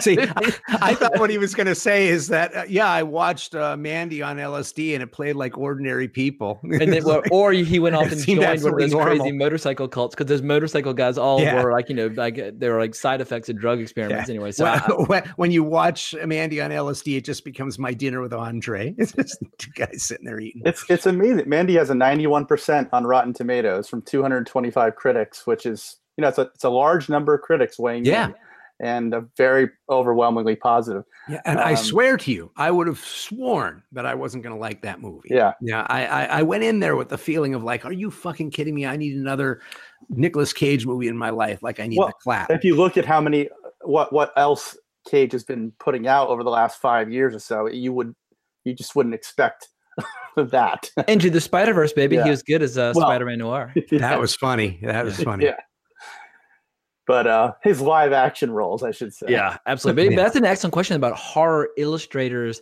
Yeah. was it like gustave doré who did all those great illustrations of like dante's inferno way back when like those mm-hmm. lithographs. Like there's definitely a, a yeah. very cool tradition of great horror art. And i feel like fantasy obviously loves doing like great fantasy covers for their novels but i feel like sometimes like best-selling horror fiction doesn't necessarily go the extra mile. I'm trying to think, were there any great artwork you, for like Damnation Game or anything like that? Uh, no, I, what I remember was, and I see them in in the corner there on your bookcase, the Tor paperbacks. Oh yeah, hell yeah! Tor, no, I read I read a ton of Tor fantasy. Yeah, absolutely, I'm reading the Steven Erikson books right now. Yeah, Tor paperbacks always had fantastic covers, and they had some really great ones for like I think it was Charles E. Grant. He had the Shadows uh, anthology of books, and each one of those covers was really fast fascinating, really well done. We just lost like three great guys in the last couple of years. You had Bernie Wrightson, Jack Kirby, who everybody knows from Mad Magazine, but Tales from the Crypt, the Crypt Keeper, and everything. Well, I, I would say Jack Kirby more than anything with, uh, you know, Stan the Man Lee. Oh, not and- Jack Kirby. I'm sorry, uh, Jack Davis. Oh, gotcha. I, gotcha. I, said Jack Kirby. Jack Davis just died. Yeah, Jack Kirby has been dead for a while, but uh, Jack Davis died, I think, last year maybe. Uh, and he was like the guy who got into all that trouble with uh, Seduction of the Innocent, where he did EC Comics. He had the infamous one that Stephen King talks about. And great movie posters like Bananas yeah. for Woody Allen and stuff like that. Yeah. Like the, those, uh, those hand drawn illustrative posters were just gorgeous. Yeah, and and, and then Long Goodbye as well, the Robert Altman flick. Yeah, and then uh, I, am forgetting his first name, but his name was Gogo. His last name was Gogo. He's a poster creator. He did Famous Monsters of Filmland, all of those wonderful covers, all those wonderful posters from all those years for Forry Ackerman. And between those three guys, that's pretty much the last two generations uh, modern mainstream look at horror in, in illustrations. There's a ton of, uh, of great guys out there, and I'm going to draw a blank on each and every one of them. But I'm always excited to hear more about illustrators because I'm, I'm actually doing a show right now for Hellbent for Horror where I'm calling it Last Kiss, oh, which oh, nice. is uh, I have uh, I'm saying goodbye to because we had a lot of people from this era die within the last two, three years. And so I haven't done eulogy shows. I always feel uncomfortable about spending an entire episode because you know we're at that age where it'd be every other episode's one. So i decided to do one where it's more like a, an irish wake where instead of feeling bad and everything like that. We go, here's the last kiss. If he's going to send you off with a kiss, this is the best movie. This is the best poster. This is the best music. And I talk about Wrightson and I talk about Davis and I talk about Gogo because they both, uh, they all three of those guys died recently. And I'm going back to some that I haven't really talked about because uh, it is, it's that time kind of like when my dad uh, in 1980, and it just had, I think it was yesterday, April 29th, 1980s, when Alfred Hitchcock died. And when he died, uh, my dad was like, "Well, there's the end of an era," and it- it literally was. I mean, Hitchcock was like the last of the old school guys from his time period, the studio system. And I'm feeling that now. I'm feeling what my dad had, which was almost every other week. Oh, geez, You lose a great dead. musician. You lose yeah, a great was great musician, great novelist, and, Yep. and so I'm hitting on the novelists. I'm hitting on the some of the composers that have died, and just saying if you had to pick one, you know the big one, but here's another one that you should give a shot to. So it's the Last Kiss, is what I'm trying to do. Gotcha. Well, I'm seeing another comment from Andres Sarmiento about Climax, which is a movie I did review on this channel where I talk quite a bit about how it captures drug experiences really well. In particular, never look at your reflection when you're on hallucinogenics. It's like just introspective hell and death. So, but if you want to see my thoughts on Climax, that is available. But Adrian Mendoza brings up an interesting question: Suspiria 2018, a movie that was very Ooh. divisive for people because obviously Suspiria from the 70s, the Dario Argento, is a masterpiece. But I, Mhm. I, I feel like reactions to the latest ran the gamut. I feel like a lot of people were enthralled. Some people rejected outright. For me, everything at the studio was riveting. I was less interested in the kind of like political context of the time. Right. So for me, it was like an hour of astonishing brilliance that I will never forget. But where do you stand on Suspiria 2018? Well, that's that's a great question too, and I kind of fall towards you. I wanted to be the guy that loved it because I knew a bunch of Argento maniacs that I was going to meet when I go to conventions were they hated it before they even saw it, right? And so I wanted to be the guy who comes in and goes, "I absolutely loved it," but I have to say, because it needed to be its own thing, it kind of is the movie it needed to be, but that's not necessarily the most enjoyable thing. It's not like it doesn't make sense. It makes far more sense than than the original Suspiria. The first one makes no things- sense. It's just Yeah. emotions and style Yeah, and color and Exactly. music. and that's absolutely wonderful. But this one has to go in the opposite direction. So instead of vibrant colors, we're going to have this olive drab happening quite a bit. We're going to have uh, very angular things that are that are inside of that movie. We're going to have East Berlin, West Berlin, that whole separation, which is very interesting. We're not going to have that bouncing crazy music either because we can't go there if we're going to do a remake that's going to be its own thing. So now we're going to have Thom Yorke playing guitar very very different. All of that is somber and that's a different mood. It's a different mood for a film so they create a different mood. I love the absolute beginning when uh um, I'm forgetting the actress's name. She walks into her psychiatrist's room and she's turning all the mirrors and Oh, the Chloe Grace eyes. Moretz? Chloe Grace Moretz. I absolutely love that. I thought they were setting something up that was great. I think there's a great movie in there. I think the movie that is there is a little long. It's got it's got some fat on the bone, but the meat is well worth chewing. Yeah, I think that I love what it's trying to say. I mean, uh, I don't want to give any kind of spoilers away, but I think people probably know by now that there's uh, a very limited amount of male characters in the movie, right? And and it's not always obvious, and that's a statement. And there's a moment in the film towards the end that says this is what happens when you don't listen to women and that's when the witches are walking around.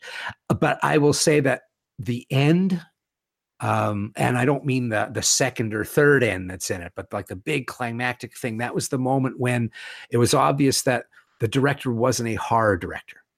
Because that was supposed to be like this big booming wow what an amazing and i heard some critics going oh the orgy of blood and all this stuff. And i i had to stifle a laugh because the way that it was paced didn't work for everything that they built up to.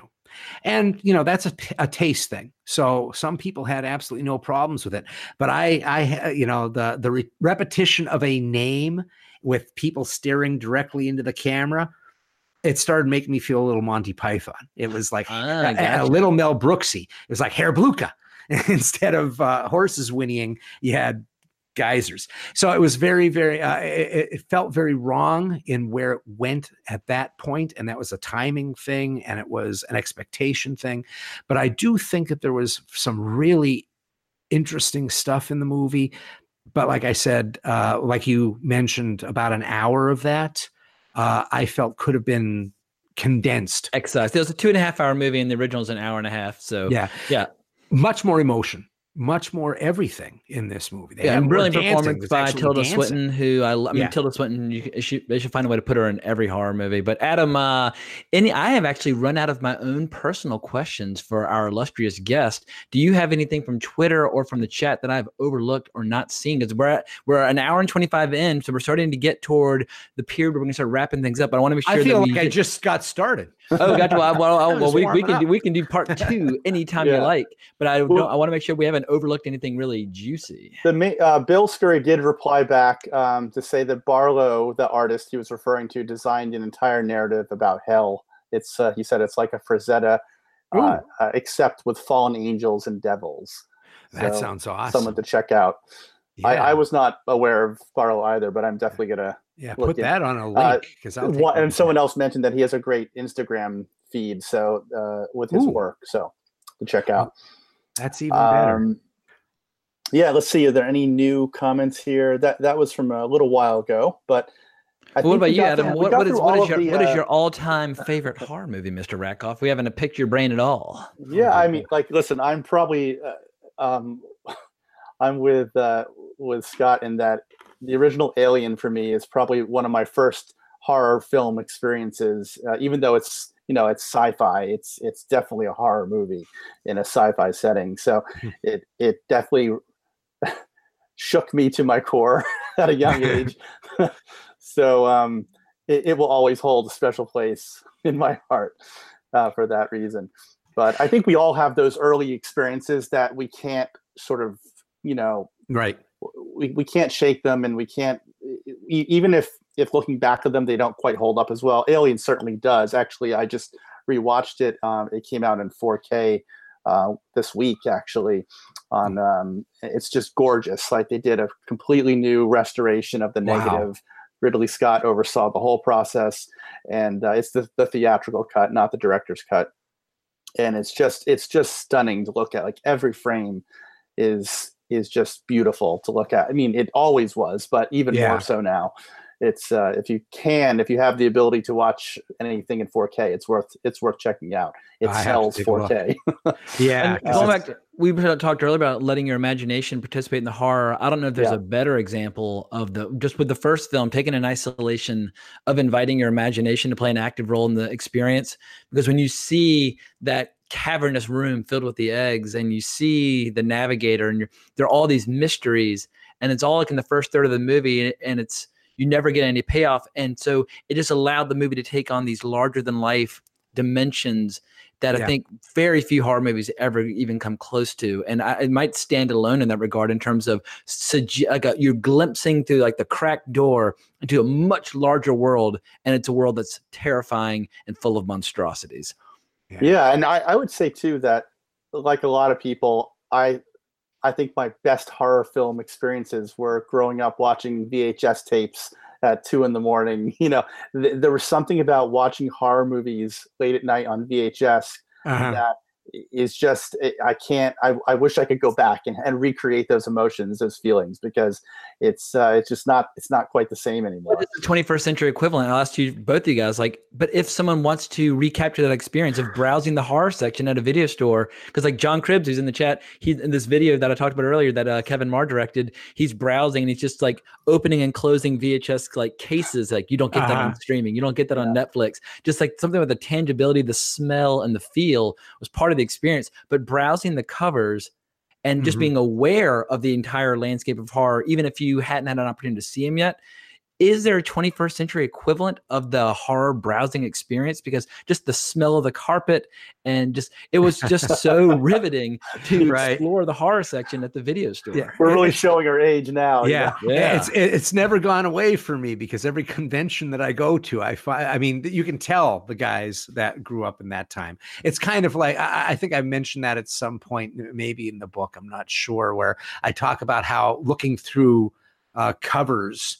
Uh, of books or of movies was kind of like how you would see audiophiles go to a Wall of Sound and Yeah. go through the A's, and they just have their fingers flip through the top. They knew the color and the shape and the style, and they knew what the, the, the album was. They never had to pick it up. Every so often, you knew they were going to buy something if they picked up the album because they knew what the, the movie store or the uh, album store stocked and they knew it was new and they knew it wasn't new. And I knew movies by their color and shading and you know the the font i didn't even have to read what was there and uh, so i Even see that spine, you know, just like Yeah. on the side. I Exactly. out a movie, yeah, visually. And it was such a garish uh, coloration. And so that still exists when you go to conventions because there's always guys that are setting up maybe not vhs but they they have blu-rays and things like that. That's also going the way of the dodo.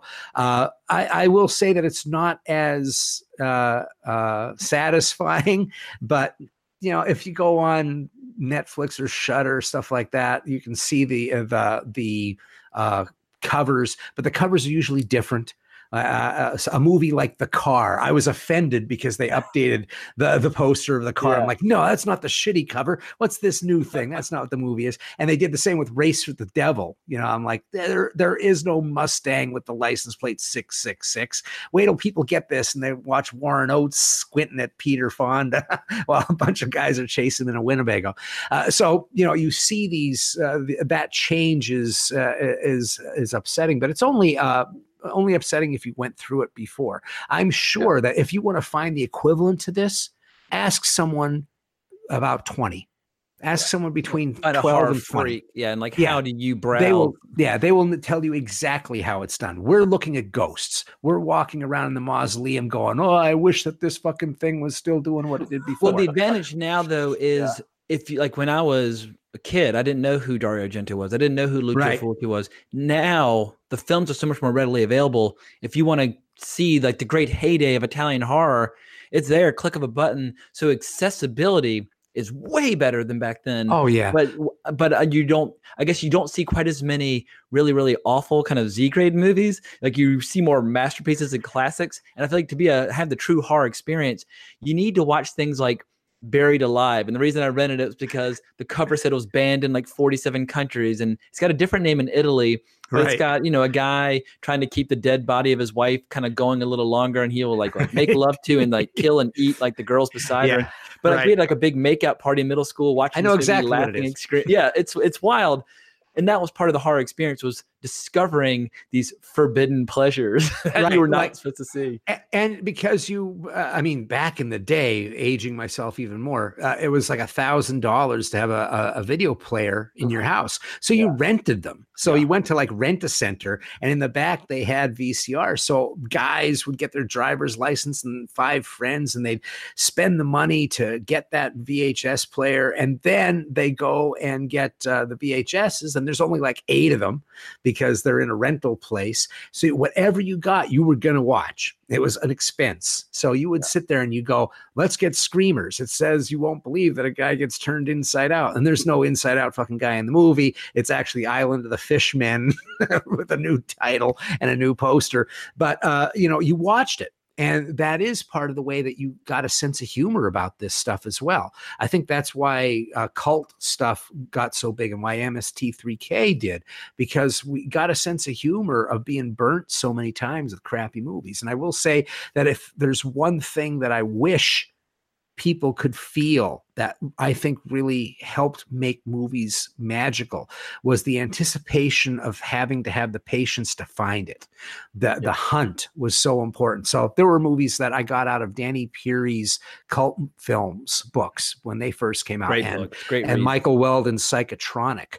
Uh, these were movies that I hadn't seen, but they lived with me for about a decade till I finally got to see them when I made it to a, a- the right college town that had the right movies in there. It took me a while to see Liquid Sky and Cafe Flesh, and by the time I finally saw them, I'm like, wow, this is. I own. Cafe Flesh. It's well worth hunting down. that, is, that movie's it make will make steam rise off your bald head. yeah, it's an interesting one. So, I mean, that, that was the fun, though. There were movies that I knew of, and I knew them by five stills that were in the book. And when I would see those stills come to life, when I hadn't seen the movie, I only had those five stills for about three or four or five years, and I seen it actually alive and moving past that. That was a real thrill. It was like, wow, what an exciting thing! Seeing the iconic shot from uh, the the Wild Bunch, only seeing it on on the poster for the longest time, then seeing it actually moving, uh, it was really amazing. And that was when movies, at least in my mind, uh, had an iconic, almost religious experience feel to them. They had a mythos to them. You had to search, like horror. uh, You know, horror. You know is always going to be horror. It it'll change with whatever generation. The thing is, horror doesn't owe you any explanations. It doesn't have to be a certain way to you. It has a purpose. Its purpose is to get a rise out of you. You want it, come across a street, go into the woods. It doesn't come to you. It doesn't own you. It's not going to give you half of its fucking sandwich. That's not what it's here for. That's diner. Yeah. yeah, right. yeah, there there are films that I re- I remember just renting over and over again. I mean, that was a, that was another part of it. You didn't once you ret- once you watched it, you that was it. You couldn't Netflix. You could Yeah. watch things over and over again as much. You know, you can watch anytime you want. It's so accessible, and Yeah. that's part of my problem with with streaming services is that they're it's so accessible, and it things just kind of pop up, and then you just kind of discard it out. You watch it and you just kind of discard it unless it's really amazing. You just Right. sort of forget about it. But back then, the hunt and then the time it took to, you know, you had to get the tape, take, bring it home, watch it, and then return it. Like there was a whole, it, it stuck with you as a result. The the whole process of watching a film, uh, it took effort and time and money, as you were saying, and that created as you, sort of a. Uh, it, it made it larger than maybe better than it really was in a way. you Right. know? Holding a film in your hands is Yeah. an amazing thing. I had a copy of Ken Russell's The Devils with the uh, the old Warner Brothers shell, and all it was was this shot of. Uh, it had nothing to do with the movie outside of like two people like looking down in close up. You have no clue what you're looking at. It just says Ken Russell's The Devils, and I had heard that it was really crazy. You put that thing on, it's like a cold, you know, a hot That's how I cup of first saw coffee. it. I first saw it on VHS, pan and scan. You know, severely truncated. It still put the zap on me. But Yeah. then years later, I got like the BFI version, which is Oh. as complete as you're going to get on DVD. Yeah. And then uh, Lisi Tribble Russell hosted a screening up in um, uh, Yonkers, and John Cribbs was there as well, and uh, Christopher Funderburg, and a lot of uh, wrong. Uh, Marcus Penn was there, and uh, it was just a, a one of the most out of body, extraordinary horror experiences I will ever have in my life. uh, it's kind of uh, the way that that holding a movie in your hands has this almost mythic quality to it. I remember when I, I saw Snuff. So I'm in a mom and pop place and it just says Snuff and it's the old like shell casing on it and it has this old cover on it that uh, wasn't like I spit on your grave and all of that. It was kind of like it looked like tape, like somebody had written snuff on tape. And I knew what snuff was. I had read about it and all this. And there it is in front of me. And it was actually intimidating. It was like, what does it mean if I pick this fucking thing up? What does this say about me that I'm going to pick this up? And when I picked it up, it felt heavy. You know, it's like when I got The Exorcist out of a library, the book, and it was fucking frightening to hold. And I didn't know what to do with it at night because I couldn't let it out. My parents are deeply religious, and that's just asking to be possessed by the devil. And so I'm like, do I put it down under the bed? Well, now I've got these crazy eyes that are on that thing staring up at my back. You know, why do I put it in the closet? Well, what if the closet door opens? I'll never sleep again. So it was like it had all this power, even though it was nothing but a book. And s- snuff, until I saw it, as absolutely no power once you see it. But uh, holding all of the fear that that movie started, and all the hysteria that that movie started, it felt disturbing to actually carry it around as opposed to you know um, what you may be able to watch in streaming. At one point i think serbian film was uh, available on youtube or something.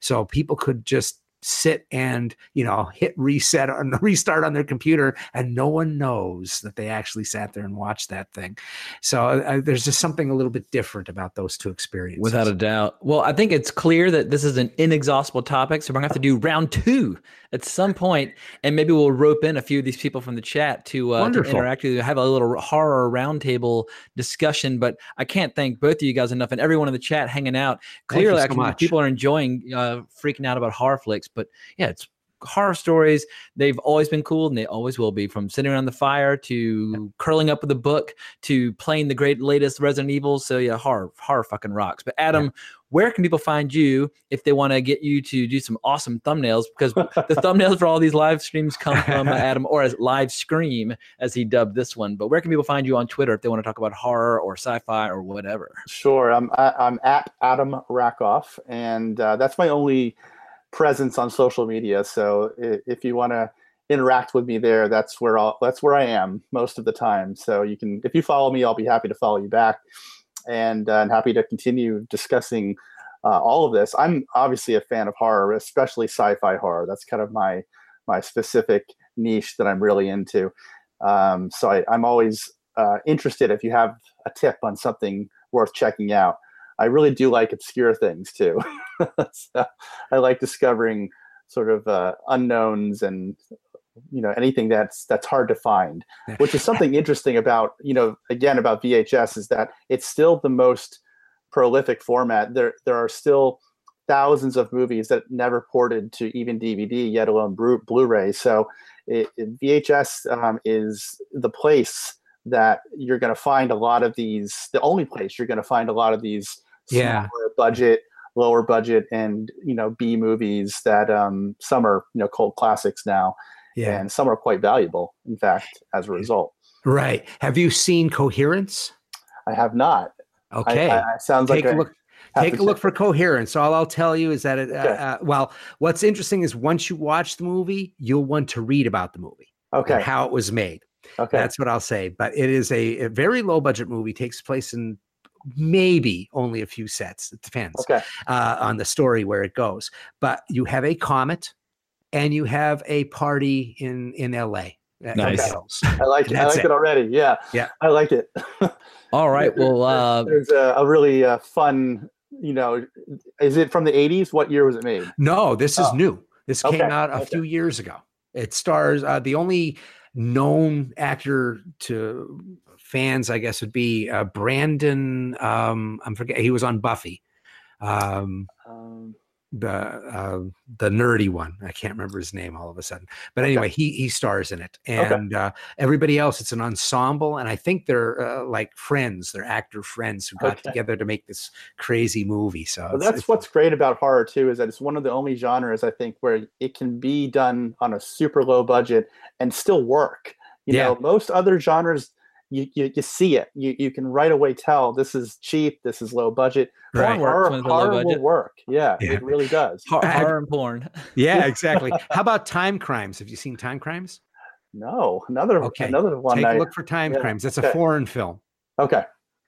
Well, there's a link to Scott's book in the show notes below. But Scott, just in case people don't want to read, where can people find your podcast? Where can people buy your book? Where can people just in, experience the S.A. Bradley, just all around crazy horror lifestyle that you lead? well, Hellbent for Horror is a podcast. uh, As I mentioned before, it's about everything that's related to horror. You can find that anywhere that podcasts are, including Stitcher and Spotify. We're on those areas as well. Uh, it is free, like any of them. I have about three and a half years worth of uh, uh, of shows on there, uh, constantly bringing new ones. You can uh, follow along with what I'm doing on that on hellbentforhorror.com. That webpage. There's also a book. Spot on there, a book tab. You can get Screaming for Pleasure, How Horror Makes You Happy and Healthy through there. You can also get it through Amazon, but you're also, uh, I put the I, uh, the ISBN numbers up there, or ISBN numbers, because a lot of people don't necessarily want to go through Amazon. If you want to help your independent booksellers, I'm a big fan of independent booksellers. You can take that number and they will get it for you. They'll be more than happy to get a new book into their place that will actually sell for them. Uh, you can get it on Barnes and Noble, any place that you uh, really want to get a book uh, online. You certainly can find it there in print, also on Kindle. There's a Kindle version of it as well. Uh, you can find me on social media at Hellbent Horror. Uh, on and that's at Hellbent Horror uh, on Twitter and on uh, Facebook. It is Hellbent for Horror. So uh, and I'm on Instagram too as Hellbent for Horror. and I occasionally go on there and put pictures of cheese and stuff like that. the, the cheddar goblin. Well, Yeah, thanks for goblin. everybody in the the chat. Thanks for uh, Russ Fro for the compliment. But yeah, just uh, when I see all the support and I see all the interactions and so on and so forth, it just uh, makes my heart soar, puts a huge smile on my face. But now it's time to watch some horror and erase that that smile and you know fill my soul with revulsion and terror, etc. So thanks for everyone to tuning for tuning in. We'll definitely be planning more live streams like this in the future. And you can find me on Twitter at Colebrax. And please remember to like and subscribe and all that good stuff for the video. But thanks so much for watching. We greatly appreciate it. But as always, most importantly, onwards and upwards. Ain't like it used to be, but uh, it'll do. You know how to whistle, don't you, Steve? You just put your lips together and blow.